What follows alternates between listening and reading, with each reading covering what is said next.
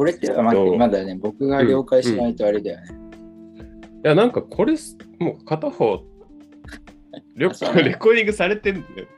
このなんか、何回かはやってるけど、こう。勝手がわからない感じの。多分そう。あの、なんだろうね。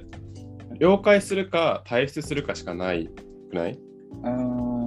退出したら多分 K が消えるソロプレイになあ、る。なるほど。なるほどね。これってさ、あれだけど、はいずまだ了解してないけど、いや、了解してる。ズームのあの、3人になると、時間制限的な、あれってあるの？かなああ、あんのかな？そしたらちょっと、け？まあ、あれだ。あの、なったらなったで、バーン切れるじゃん。40分で。で、すいません、すいません、みたいな感じでもう一回リンク作って送るわ。なるほど。い。行って、あの、そう、録音するっていうことに関しては、1、2時間行ったよね、き前回。うん、いったいった。全然いった。だから、まあ、3セットぐらいかな、行ったとして。録音する内容としたら、そうう。ん。まあ、そこからはもう、別に LINE に移っても何でもよく3人で、なんか。雑に。うん。いやー。よし。了解しました。え、な、何か、えーっと、まあ、今日やることとしては、やること？やれたらいいなということとしては、前回話してたようなネタの深掘りとか、あと何かもし新しいものがあったりとしたら、あ、僕からはちょっとないです。新しいネタと、ネタはないです。前の深掘りが、あをちょっとし始めていって、ちょっと熟考したいところを共有しながら、どうするといいとかを話せたらいいかなっていうこと。うん。いや、と、あとは、その、うん。奥能登に行った方を呼んで、3人で、結局自分はまだ奥能登にリサーチをかけるところに行けてない、そこまで。うん。ちょっとずつ知るぐらいしかできてないから、あとざっくり空気感と、あと何よりこう、フィールしたもの、だから、あの、見てる空気感とか、あ結構近いと勝手に思っててくる人のこと。を、まあ、ちょっとうん。論理的な動向とかは、なんかだ段が違うというか、が考える深さと方向は違うかもしれないけど、結構見てるところの神秘性とかは近いような気がしてるから、そのフィルター越しの？な、何ちょっとにやけてんの？緊張しちゃうなと思って。いやそんな。されるとはいはいはい。いや、あ、でも、ちょっと、前回のやつもね、録音して、の伸びてた、うまあ、間延びしたところを GarageBand 持ってってバツバツ切ったりしてて、あ、そなんかあるから、あ、そうだから、いや、これだけは、みたいなことがあったら、切るから 言ってくれたら。ら。もでも基本生、生流しにしようとはしてるから、うん。そう。で、そうそうそう。なんだろうね。ちょっとさ、業界とかさ、会社的にさ、あ、ここめっちゃいけないところだったみたいなところはさ、学生の時とはまた違って、持つようになったなと思って、守秘的なところとかさ、ありますあとちょっと個人を特定した何かみたいなさ、あんまこの3人、てか別に2人だとしてもさ、曲、直接のこのディスってことはそうないとは思ってるけど、ただなんかこう、ここのこういう側面どうなんだろうっていう、どうなんだろうっていう視点、あくまで好奇心でちょっと差しにかかる時があるのかもしれないと思ってるから、あの、いや、あの無自覚でね、無自覚で、好奇心スタートの、あれ何なんだろうみたいなのは、まあ、それは、フレコタイムにすればいいかなと思うから、一旦こう、レコーディング中は、大丈夫、まともな大丈夫。方向で。そんなことはない。そんなことはしない。今まででそんな会話してこなかったから大丈夫。してこなかったね。大丈夫。そうだね。いやーなんかこれのさ、2017の方かな ?8 かな？そうもうなんか手に入らない。前の、前の、なんかこの参考資料みたいなところに書かれてて、この、まあ、当然そうだけどさ、パンフレットが、なんか、確か Amazon では現在発売されておりませんだった。うんうん20 2020プラスは売ってるけど。そう。ねえ。そっか。ああ。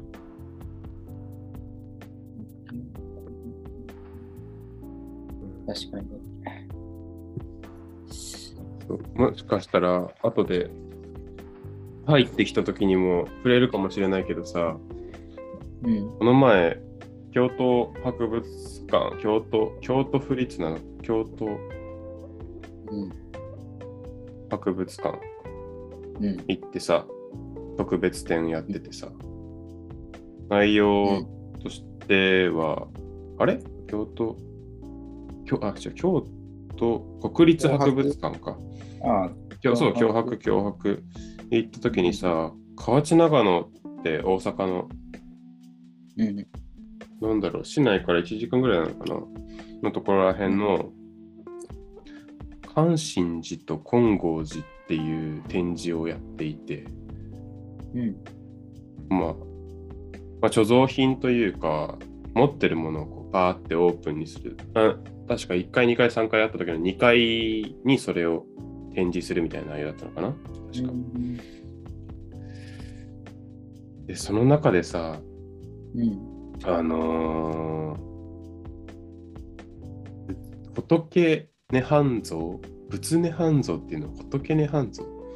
うん。まあ、本当に、えーっと、あれは、なんだ、お釈迦様か。釈迦がこう寝ててさ、周りに他の神がすっごい座って泣いてるの。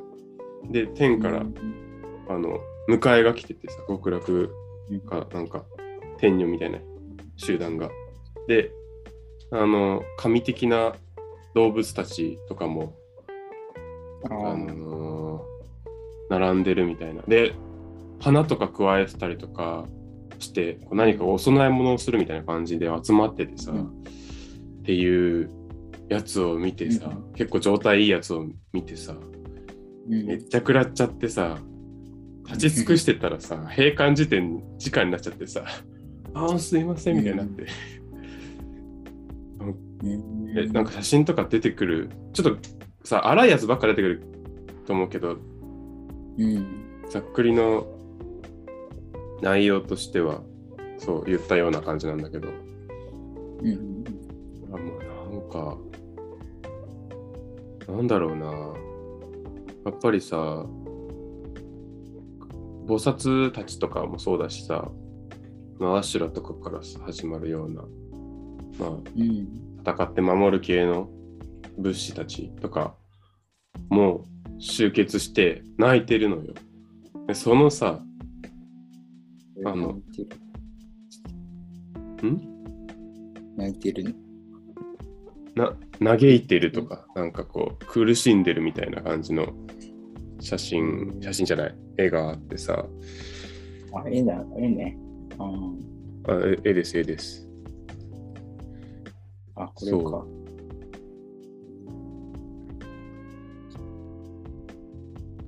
すごいのよ。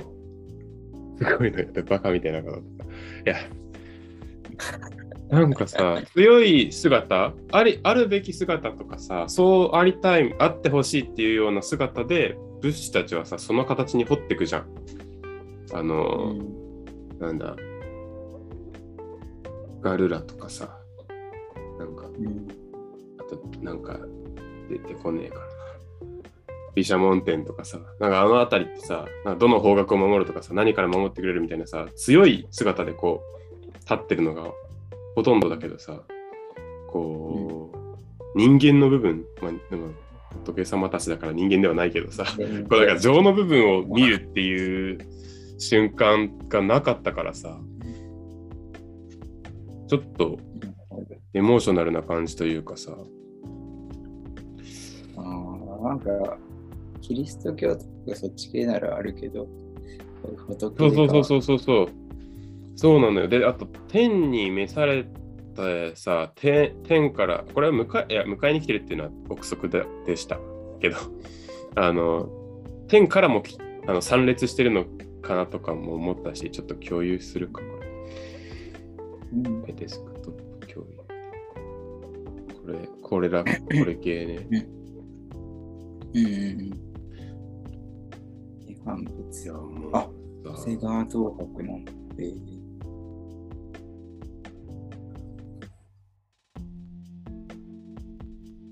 だよね。なんか書いて動物もさ、あの、昔の方のキリンとかさ、うん、読み込みめっちゃ遅いな、これ。昔の、あの、肩から火吹いてるみたいな方のキリン。あの、ビールに乗ってる方のキリン。とか、あと、東博とかも書いてるような象とかさ、あ虎と、そう、虎とジャガーみたいなのがね、反転で書き分けられてんの。とかさ、あとミミズがいたりとか、鶏、クジャク、ラクダとかさ、え、うん、この時いたの？みたいな。うん、そう、仮面もいるし、みたいな。うん、そう、なんか、ここにやられたよね、と思って、もう神羅万象集結みたいなさ。で、あと、前さ、ちょっと亀の話したじゃない？あの甲羅を焼いて割れたひびの方にさ、占いとして使ってたとかさ、はい、そうそれがあるから亀裂っていう字の木も亀なのかなみたいな話もしたじゃない、うん、そうなんか神格化してるあの朱雀とか白虎の中のさあれだなんだっけ、うん、蛇と亀の。あれ？なんだっけ？玄武だ。玄武。玄武。あああれとかもさなんで亀と蛇なんだろうみたいなさ需要競争かなみたいな憶測立てるだけ立てて話すのやめたけど、ああいうのとかもさ、亀、亀もいたしさ、ああ、大事なんだなとか思ったり。で、そこの参列にミミズがいたのもちょっとびっくりしてさ。うん。だから食べてさ、よくさ、小学生の時とかさ、食べてした糞が肥料としていいみたいなさ、のはさ、小学生の時とかよく話、うん、習うこととかでさ、あったけどさ、あれ、当時からもう解明されてたのかなみたいな。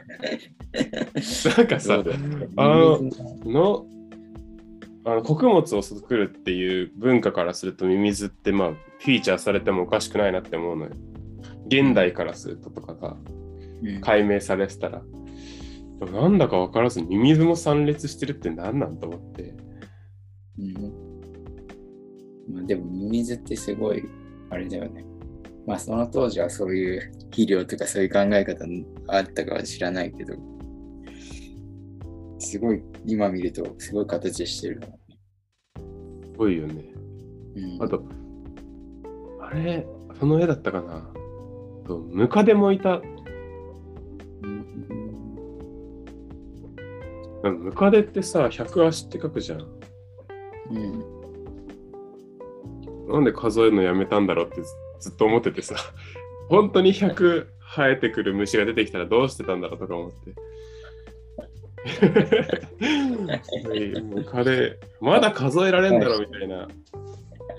うん？ああ、確かに。少年。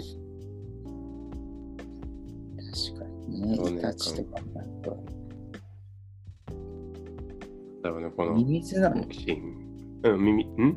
ミミズ、ミミズとムカデを確認した。他にも虫がいたかもわかんないけど、絵の、あの、朽ちていく様で消え、自分が確認できないやつがいたかもしれない。ヘビじゃない。ヘビもいたけど。ヘビもいた。そうそうそう。えー、あ、ちょっと入られるっぽいです。ちょっとさっき、あここで終わりますけど。入れました。多分これ最初、あれやんね。マイクの、あれ？マイクの設定とかが始まるよね。来てない。来てない。こんばんは。こんばんは。ここんばんは。こんばんはって、なんか、なかなか言わない。そう、なんか、新鮮だった。うん。ん？確かに。お久し久々にお久しぶりですねこんばんは。ぶりだね、確かに。もう、確かに。代々木8万ぶり？あれは、上原あれ、一応、どちら入毛8万ですね。あれ、いつなんだろう？あれ、何なんだろう？あれ あれ、いつなんだろう？あれ。あれ、いつだったんだろう ?5 月東京来た時でしょ？そう、そう、あれ、いつだったんだろう去年え？いや、今年だと思ってる。確か。それではある気がする。調べてる。調べてる、調べてみてる。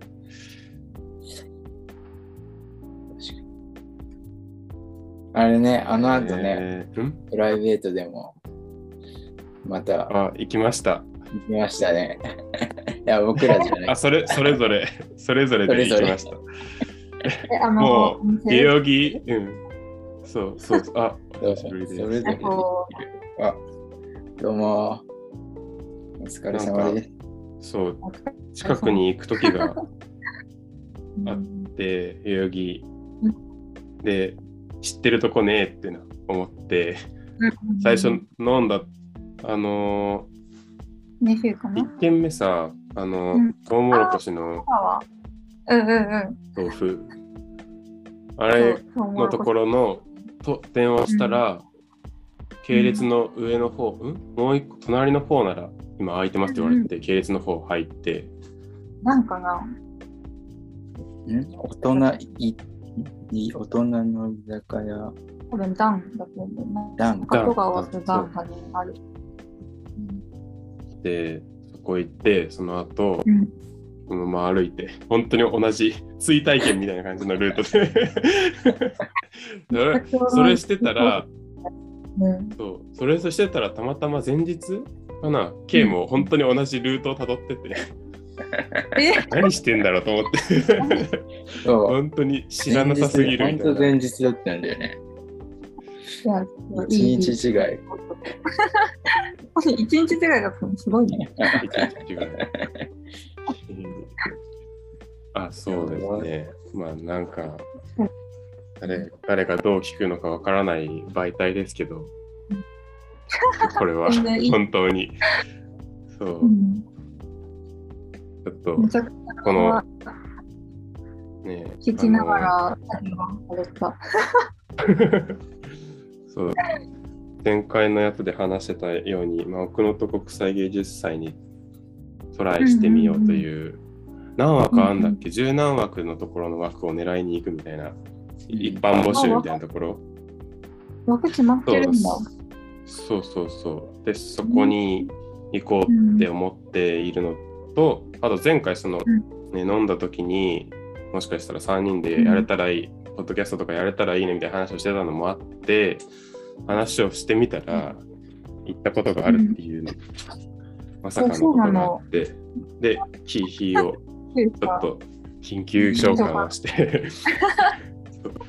ちょっと、もう、そうなんか、ねうん。熱というか思いの丈とかもひパッションというか上がった感みたいなうんうん。なんかこう見た目でのこうやっぱ一人のフィルター通した後の言葉をうん、もらいたいなと思って声をかけさせていただきました。勝 K が勝、K が、K が爆笑してる。いやいやいやそう一応手元にあるのは、多分これ言ったやつこれ？あ ?20 そうそれのやつプラスのやつ。あ、そうそうそう。去年か去年来たの、それ。前は僕、パイバイ買ったの、確かに。買わなかったけど。なんかこう申請というか提出する時の参考資料にこれとあとその前のガイドブックっていうのが挙げられててあと鈴シアターについてみたいな本の3冊が挙げられててまあ何かを買って手に入るものが買って読もうと思ったらこの1個前のやつはもう Amazon には置いてなくて。あおそうなんだ。そっかと思って。一旦ここから行こうと思って。うんうんうん。てな感じなんですけども。私もなんかそのツアーで行って、なんか去年、私が個人的に行った、宿塾みたいなやつがあって、トリプルセブン塾っていう名前のなんか塾なんだけど、このこの奥能登芸国際芸術祭のクリエイティブディレクターをしてる人、福田さんっていう方がい主催してる塾で、はいで、去年そこに参加してて私が。マジで？で、まあ、その塾の、そうそうそう、その塾の参加生で、その福田さんがツアーしてくれるっていうものがあって、それで行ったんだよね、この奥のおう国際芸術祭。そう、だから、まあ、全部は回りきれてないんだけど、めうんうんうんうんうん。ちゃくちゃボリューミーだったんだよね、やっぱ。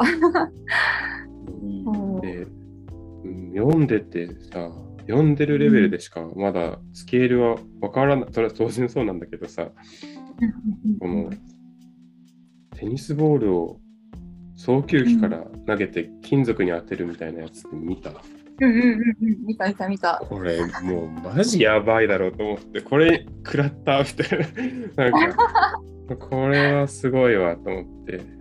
うん。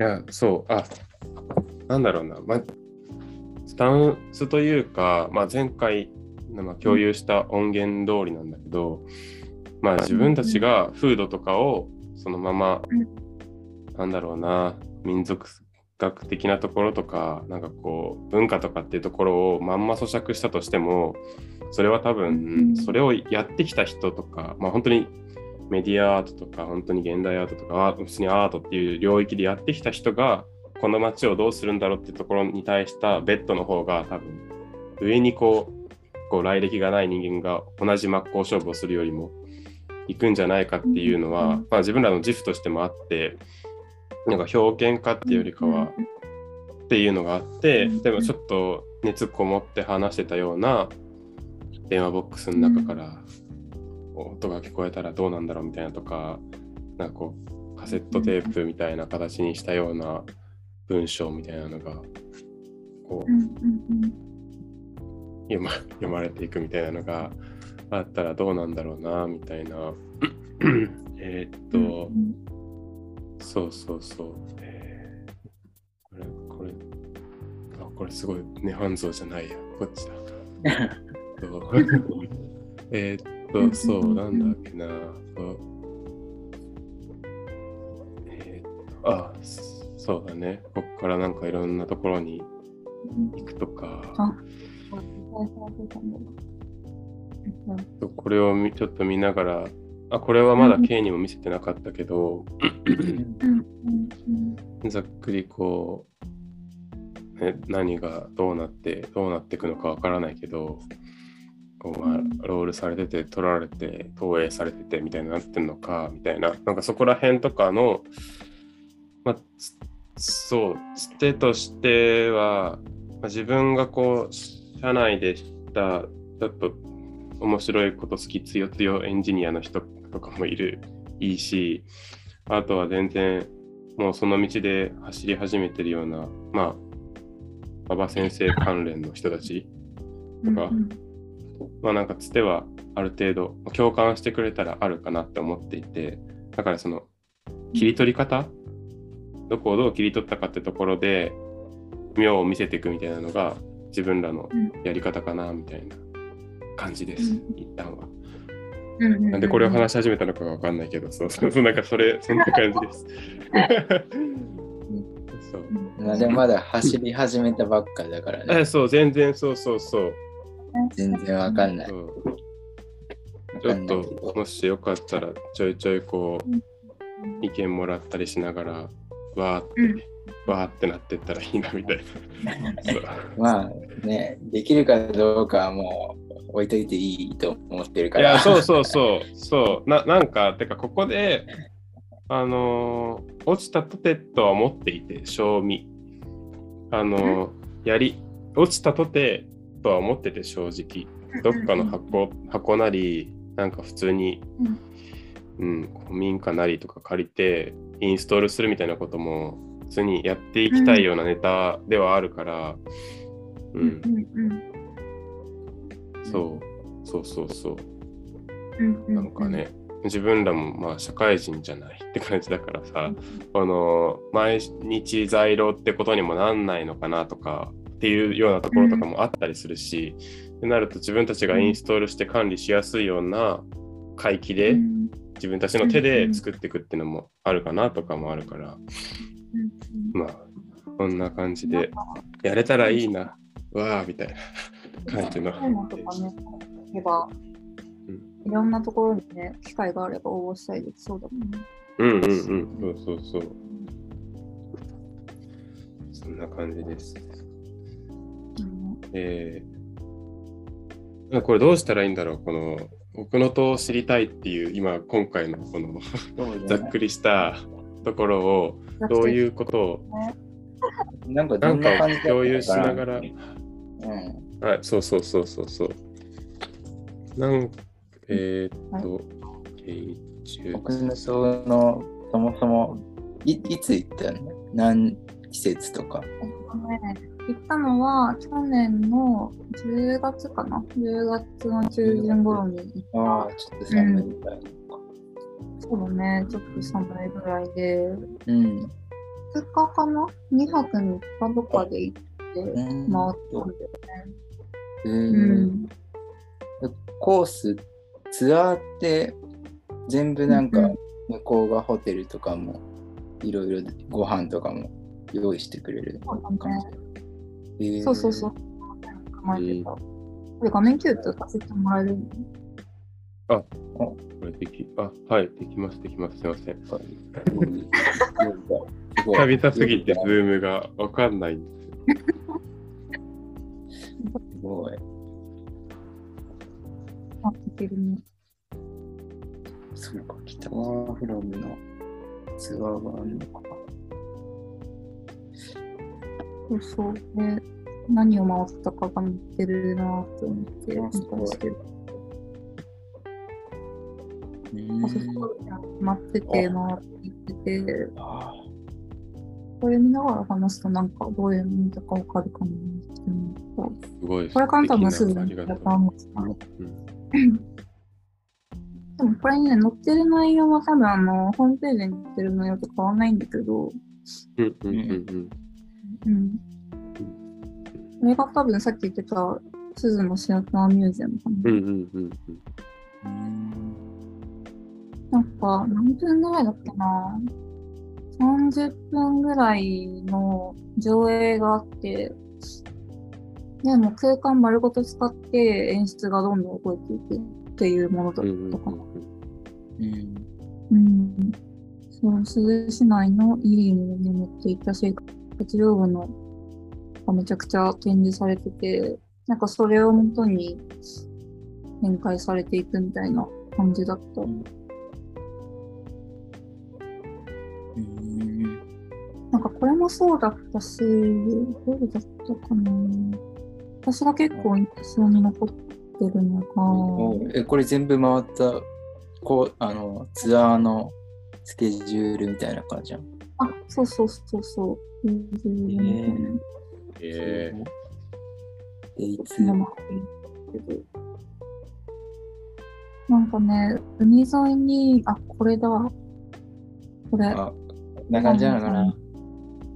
え、なになに？いや、なんか提出、提出のフォーマットが、なんか、ー、ローイングとか、ドローイング、うんうんうん、うん。スケッチとか、まあ全然 CG でもいいし、みたいな。あと、まあ特にあれだよね、塩田さんとかに関しては、前やったことがあるとかのやつをうん。送って、こんな感覚でみたいな、これをここにみたいなんだと思うんだけど、そう、ドローイング、ここにも一応、同じ、全く同じものだけど、ああ、そうだね。そうそうそうそうそう。これを送ったのかなとか、前回ね、あ、喋りなが確かにそうなのかね。ら。でもこれすごい印象的だったなと思ってて、うんこれこの海沿いのこの場所にあの倉庫みたいなところがあって、うんでこの倉庫の入り口から歩いていくと、このなんか世界観のセットがあったりとか、セットの中にそのなんだ掲示板みたいな感じで漫画が貼られていて、でなんかその登場人物2人だったかな？この珠洲市に伝わるこの民話か、民話をベースにした物語になってて。そうそうそう。で、まあ、それを本当になんか、その地で体験しながら、なんだ進んでいくっていうふうになって、この物語の最後の、あの、オチというか、まあ、結末と自分のその空間を通った先の結末が同じなんだよね。同じというかなんだろう。繋がってて。だからその物語を体験した先で自分が見た景色っていうのがその物語の登場人物たちの見た景色と同じっていうことになる。そこでやっぱりそのなんだろう歩いて体験した物語からなんかそのその先というか自分がその物語に入ったような感じがすごいしたしなんかそこでやっぱ考えるというかすごくっていうのは結構強かったかも体験として。見て終わりじゃなかったっていうのがすごかった。うんうん確かに。そうそう。これね、このこれ、ボールね。うん。うん何が起きてんだろうと思って。そう。うん、確かに。これも結構、なんだろう。なかなか、その、当たらん当たらないのよ、実は。当たらないっていうか、あそうななんうん。そうそうそう。やっぱ結構ランダムというか、なんかその、もっとボンボンボンボンって綺麗になるのかなって思いきや、やっぱその一回当たって骨返ってもう足元来ちゃうみたいなやつとかもいっぱいあって、なんか確かにそういうもんだよなというか、自然って。うんうんうんうんうん。なんかそういうところが面白かった。確かになんか子供の何する、何するかわかんない感じとかって通ずるものがあるよなとか、そういうものがテーマになってって書いてあるけど、確かに保育所のオマージュ。これなん。だああとは、すごい印象的だったのは、なんかまあ、これは多分有名なアーティストなんだけど、あの黒い蝶のやつってわかる。もう一回言って。ほんとね、民家に黒い蝶が張り巡らされてるインスタレーションというか、空間のやつがあって、うん、これだ、カルロスさん。うん。多分この人って他の場所でも、そうそう、空き家にこの紙製の黒い蝶とかがめちゃくちゃ張り巡らされてる作品なんだけど、多分なんかこう各地でいろんなところで展開してて、ただ、この、あの、鈴の展示は、あの、多分2020プラスって書いてあると思うんだけど、2020年に確か開催できなくて、うんあのコロナで、で、あの、コロナでやっぱ来日できなかったから、うん。何やったかっていうと、そのズームでつないで、その作家さん自身が、その、すぐの実際のこの人たち、住んでる人たちを集めて、で、その人たちに、その実際に黒い蝶を買っていってもらうっていう。あで、なんか確かにその、そういうなんだろう、この黒い蝶が媒介となって一つのコミュニケーションになってるというか、んうんうんなんかその物語があるすごい印象的なんですよね。うん。前の意味を問いかけると書いてあるけど、まさにそうだなって思って。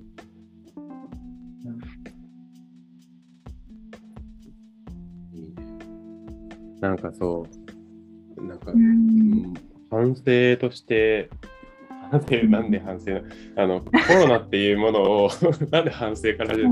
そう、コロナってものを面白く扱えなかったなって思ったんだよね。院の2年の時に。だからこそできることみたいな風な、一個のこう、うん。面白コンテンツっていう風に扱えないといけないなって今は思うんだけど、今はじゃあててなんだろうな。適したというかじゃあこう動くかなみたいなっていうような、起きてる事象に対して自分自身がこう吸着して都度アメーバみたいに動き回っていくのが多分ものを作るっていうことなんだろうなって思ってその時すごく猛省してもう木工室行けないわなんかこう刺激は得られないわみたいな風な風になっちゃって、うんでもまあ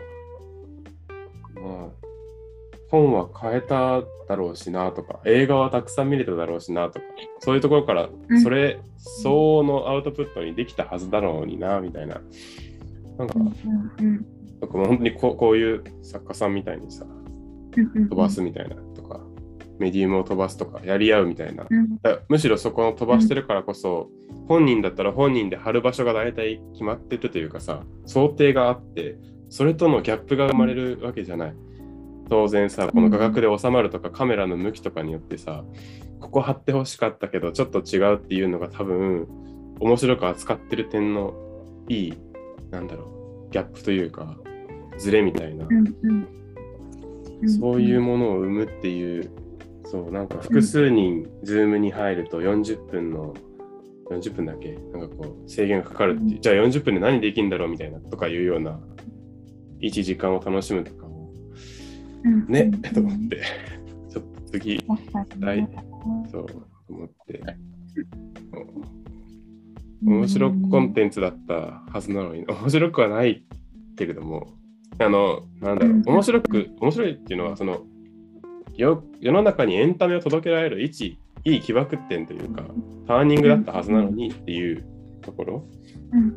なんか、3.11の時もそうだったけど、自分はあの時、中学ぐらいうんうんみんな中学うんうん。だーっとラジオ聞いても何してもテレビ見てもみたいな。みんなこうダークになっていくというか干していくみたいな。だけ？だったけどなんかふとこうミュージシャンたちが立ち上がってみたいなとかなんかアーティストが立ち上がってみたいなことが始まった。ああいうことなんだなと思って。うん。クリエイティブはそもそもと思ってなんなんだこうは勝手にこう、うん。そうそれを感じ今とっても感じてしまったのをずっと。うん。はい。今話聞きながらすごい思い出したんだけど、なんかこのツアー中にそのツアーの案内してくださった福田さんが言ってたことで、そのアートってどういうものだと思いますか？みたいな話をしてて、うん。なんかまあ全然人によって解釈違うと思うし、正解ってないと思うんだけど、この福田さんの捉え方は感覚との向き合いだっていうふうに捉えてて、うんうんそれに私すっごいなんか一番納得してて今までで、うんうんうんうん。なんかその、よくデザインは設計というか、あの、解課題解決でアートは取り入れるみたいな話とかもあったりなんか感覚との向き合いっていうその姿勢というか、その向き合い方みたいなところはすごいしっくりくる部分があって、うんうんうんなんかね。私もその3.11の話で思い出したけど、名前何だったかな？なんか、どこだっけ？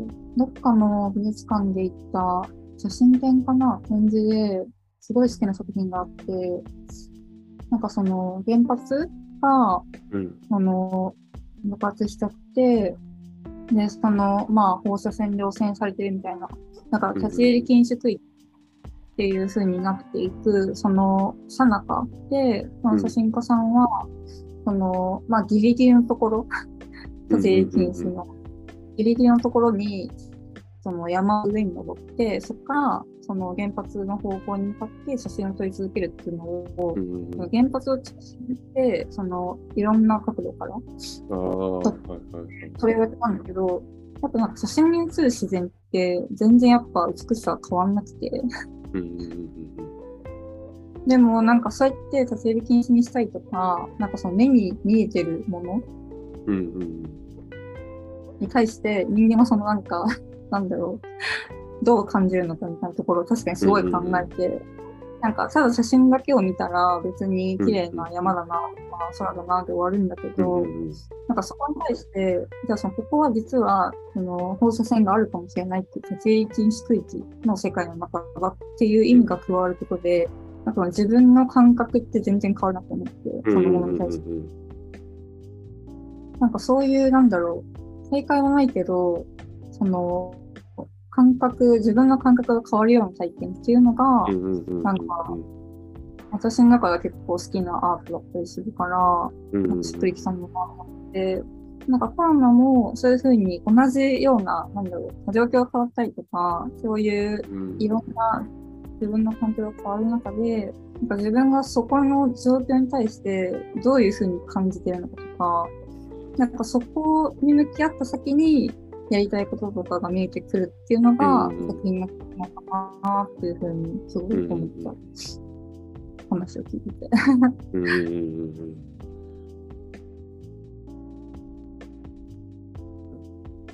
あとなんかね、放射線とかさ、うん。Wi-Fi とかさ、目に見えないものによってさ、まあ、害も、あの、なんだ、量的な影響も、目に見えないものによってこう、クラウドにあるものみたいなとか、画像、データとかもそうだけど、目に見えないものがこう多発していっているのって、なんか、あの六原蜜寺にあるさ、空也の像みたいな、ここから唱えてたところに仏像があるみたいな。あれをさ、見える化するってすあすごい発想だなと思ってて、唱えてる人をなんとか称えようって時に、ここを見える化するみたいな。あと、自分はあ本本人は笑ってほしいんだろうけど、笑うところの前に感動が来ちゃったのが、あの、カズレーザーがさ、ネタでさ、ここ Wi-Fi 飛んでんなってやる。あの、あのボケがさ、あ、う確かに、みたいな。すごいこと言ってんなと思って、すごいこと言ってるわと思って、うんなんか見え、そうだよな、みたいな。いや雲の糸も何もかもこう見えて払うとかいうのが普通だったりとかする。確かに見えてない。なんで支えられてんだろうみたいな。うんうんうんああいうこう、ギャップ？そう、なんか空気中の水分とかもガッてビーカーに抑えられたりとかしたら、よくびっくりすると思うし、そこのこのうんフィールしてる部分と可視化される部分とでギャップにこう持ってかれるみたいなのになんかすごいそこに自分は惹かれるところがあって、うん。仏とか見えないじゃん。えあんま言っちゃあれだけどさ。本当は見えてないじゃん、でも物資がいてさ見たいと思うから作られていくみたいなさ。なんか K, ずっとにやけてるの何なの？そうその話好きだなって話。いやいや、あんま言っちゃあれだけどさっていうのは面白かった。いや。いやあのし信じる信じてる信じてることとかいろんな視聴者に対して、いやそうなんか本当に誰が聞いてるかわかんないって言ったけど、いろんな人に対して配慮してるなと思って。いや配慮っていうか別にそれを享受してるはい。からその何もこうなんだろうねそう雷様がいるへそを隠すとかいうこのここら辺の動きとかさ光って音が鳴って落ちてくるってやつをさ太鼓叩くっていう風に変えるとかさもう発想の恐ろしさがすごくてさでへそそこまでして取られるのへそなのみたいな。へそすすごいなんなんこれみたいな。なんか随つながってんのなんなんみたいな。でねねとか言って すごい雑な。いやそう。見える見えないの間に結構こうクリエイティブが詰まってるのかなと思って感覚も。そう。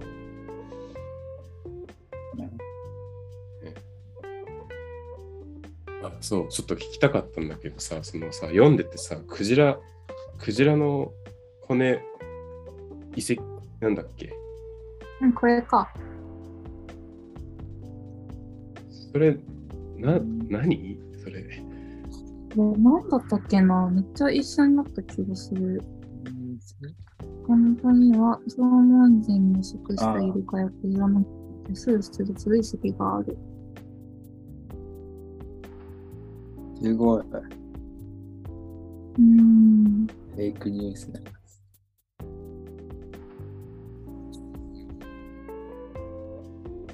どういうところまでが表現として扱われてたんだろうってすごい気になって、あの、発掘されましたって現場を作ったのはわかるんだけど、この遺跡のフェイクニュースも流してっていうところ、どこまでこうメディアを踊らせたんだろうと思って、どこまでの余波までが含めて表現になってるんだろうと思って。あー。確かに。なんか前さ、どっか中国でさ、看板、標識をなんか自分で作って、立てて、いろんな場所に立て続けて、それでそれをみなんかみんなが信じちゃって、バス停みたいなのに名前つけちゃりしちゃりみたいな。知ってる、なんかそういう、そこまで発展しちゃったみたいな。でも、それってなんか中国だから、そこまで いい加減な、あ、これもあれだね、言っちゃだ、言っちゃだ。いや、今回初のことが。してて。でも、でもさ、それ、何なんだろうね。ちょっとめちゃくちゃ脱線しにかかるけど、あの、うんやっぱり、社内、まあ、その製品作って売ってくってところに対してさ、安価で品質管理もすごい下げてる状態で作ってる中国ってやっぱもう脅威になってきてるって思ってさ、うん。それを良しとして、火事が起きようとなんだろうと新しいものあげるよみたいなカルチャー感結構うん雑多な感覚、でも物で埋めていくみたいな感覚ってうん。それが現れてるけどな奥底はさ多分精神じゃんそういうのってさやっぱり。大陸分かれただでももともと一個じゃんみたいなこうどうどうなってどうなってんみたいな、うんうんうん。そう不思議だよね、本当に。全然さああながちさうん。あの傾向があるっていう意味でさっき K が言ったこととかもそうだしあのこっち大阪来てうんうん。めちゃめちゃコンビニとかの店員さんめっちゃ話してくれて優しいなって思ったりしたんだけどこのあなんか雨降ってきたねとかなんかそういうのとかを最近なんか野菜食べてるみたいなことを前いた方の寮の近くのコンビニとかではあったりしたのよ。なんかこのホットな感じみたいな。うん。東京じゃありえないぞと思って、うんうん。なんだこの会話と思って、だそういうのってやっぱ土地に由来するじゃない。行く地方とかでも行く居酒屋とかでさ、やっぱ分かってきたりとかするしさ、うん。なんだろうね。どこが発信源、やはりここから私、関西人始めますみたいな人がこうバーって始めたわけでもないじゃん。こう真似してねじゃないじゃん。うん関その人間の習性ってさ、うんうん何なんだろうなと思って。ね、確かに、なんか前、友達と話してて、その、やっぱ人間の文化っていうめっちゃ面白いよねって話になったんだけど、うん。なんだっけな、その、学生の時に何の教が好きだったみたいな、教科が好きだったみたいな話の中で、その子は地学が好きだったっていうふうに言ってて、え、なんで？って聞いたら、その、やっぱ、その人間の文化を辿っていくと、結局その土地にたどり着くというか、そう。だから、その、なんだろう、結びついて、まあ、その土地の食べ物もそうだし、気候もそうだし、まあ、そういうものから、結局、なんだろう、人間ってそう食べて、そこで生活してってなるから、まあ、そこにたどり着くのが面白いみたいな話をしていて、なん確かに土地から、なんだろう、人間がこんなに 変わるのって面白いなってすごい、あの時思った。そうそう見れてたすごいね、当時から。何週目の人間やってんのって感じで、そう、当時学生の時からそう見えてたって。なんか自分、ね、確かに気づいた小学生とかわかんない。そう。算数、数学みたいな感覚でやってたから、当時は。答えが欲しいみたいな。なんかそういうのだけで駆られてたからさ。うんなんか、うん。ねななんか、なんで覚えるのだろうとまで覚えてたし、地図帳とかさ。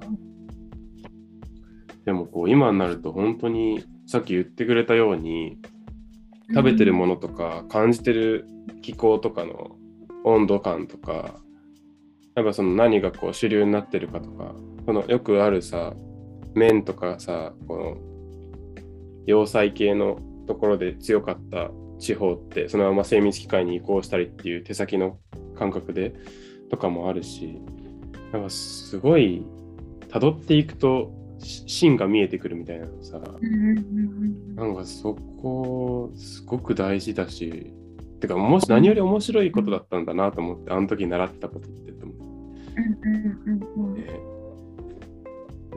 うん。なんかまさに途中でそうだなって思ったけど、なんか奥能登ってまさにこの土地に多分めっちゃ紐づいてて、うんうん最果ての土地っていう最果ての地の芸術祭かっていう風に言ってるけど、なんかそういう土地感、土地のなんだろう、豊かさとか、うん。何か、うんうんうん。その海上交流の場でもあったのか、うんうんうんなんかそういう、なんだろう、土地が生み出す文化だったりとか、人々の生活みたいなところが、そのすごい強いからこそ、こうやって、なんだろう、芸術とすごく結びつきやすいみたいなところあるんだろうなっていうふうに思った。つながったなっていう。聞いてやっててね。いや、その当時からするとさ、海に出るっていうことって、とてつもないことじゃない、なんかこのね陸地の中でさ、さうんそう、そのネットでこう、あっちの国はどうしてるって調べたりとかさ、でも本当飛行機どこ取ってみたいなさ、すごい雑な、雑にこう世界を知ることができちゃうけど、本当の未知でさ、で、航路も別に安定するわけでもない。で、前に行って帰ってきた人がいるっていう、ここで遣唐使とかもそうだけど、行って帰ってきて、あの、なんか、伝達されてきてるような史実があるとかがあっても、自分が出る船でどうなるかわからないってもう、なんかソースがないっていうか、当たりがないところに出ていくっていうこの感覚って、普通の海外旅行とかとはもう全くわけが違う話だったなと思って、なんすごいよね。なんかそう思うと飛行機とかでこう、ピッなんかパッとさ、パスポートあってやってさ、なんか何番ゲートからみたいに言われて、スタスタ入ってってみたいな。自分よく出張で新幹線乗るときすごい恐れを持って、参勤交代とか歩いてたんだな、ここみたいな。この、この3時間ちょい、長えなとか思ってる自分が、時々 Google マップでさ、歩くと何時間みたいな、何日みたいな。歩くとこんだけかかんのかいと思って、うん。地元にいた時とかに終電逃した時に終点まで行って奥神奈相模原の神奈川の奥のところから駅で電車に乗ってるのはすぐだったはずなのに。厚木から相模原って距離かな確か3時間強とかかかって出てきてさでも歩いてみようって思っちゃって自分。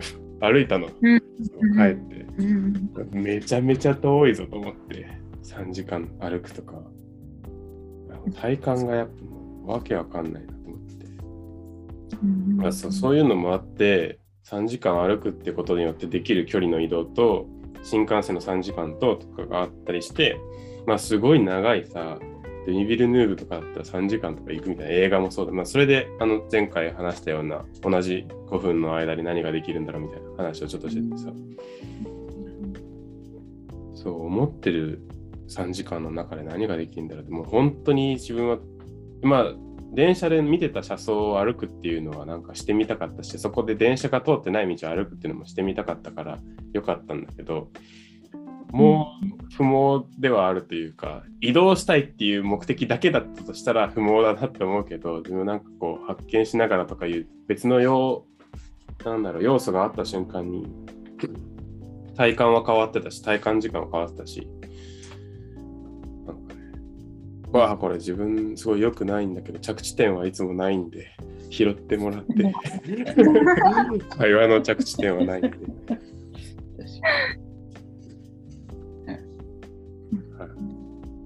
そうなんだよ。奥能登はやっぱね、環境がめちゃくちゃいいなとは思っててさ、さっきこれのページのなんだ、地図、ルートを見ててもさ、割とこの開催地点は沿岸部、川、海岸線沿いで、うんっていうのはもう山が迫ってるってことなのかな。うんうんうん。そうそう、もう、なんか、よく作品は山の上とかにあったりする。うん。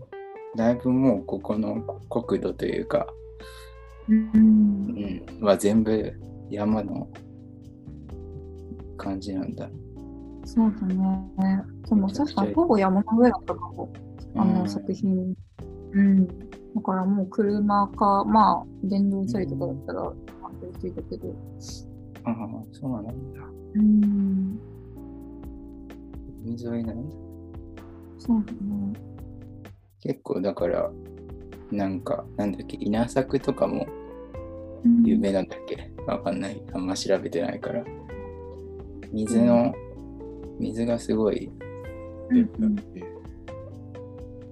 ああえのことっていうお祭りが、お祭り？ああええのこのこと？っていうのがあるっていうのをさらりと知って、それは五穀豊穣がどうこうみたいな感じの、で、しかも割とこう、飲酒の中でひ秘めて伝えられてるというか、あんまこうオープンのデータにされてないかったこと、こう本当に言い伝えられてるっていうレベルのものだったけど、最近やっぱこう伝承が必要だってなって、結構まともな、まともなって違う、ま、なんていうのちゃんと伝えようっていうところでウェブが作られたりとかし始められてる。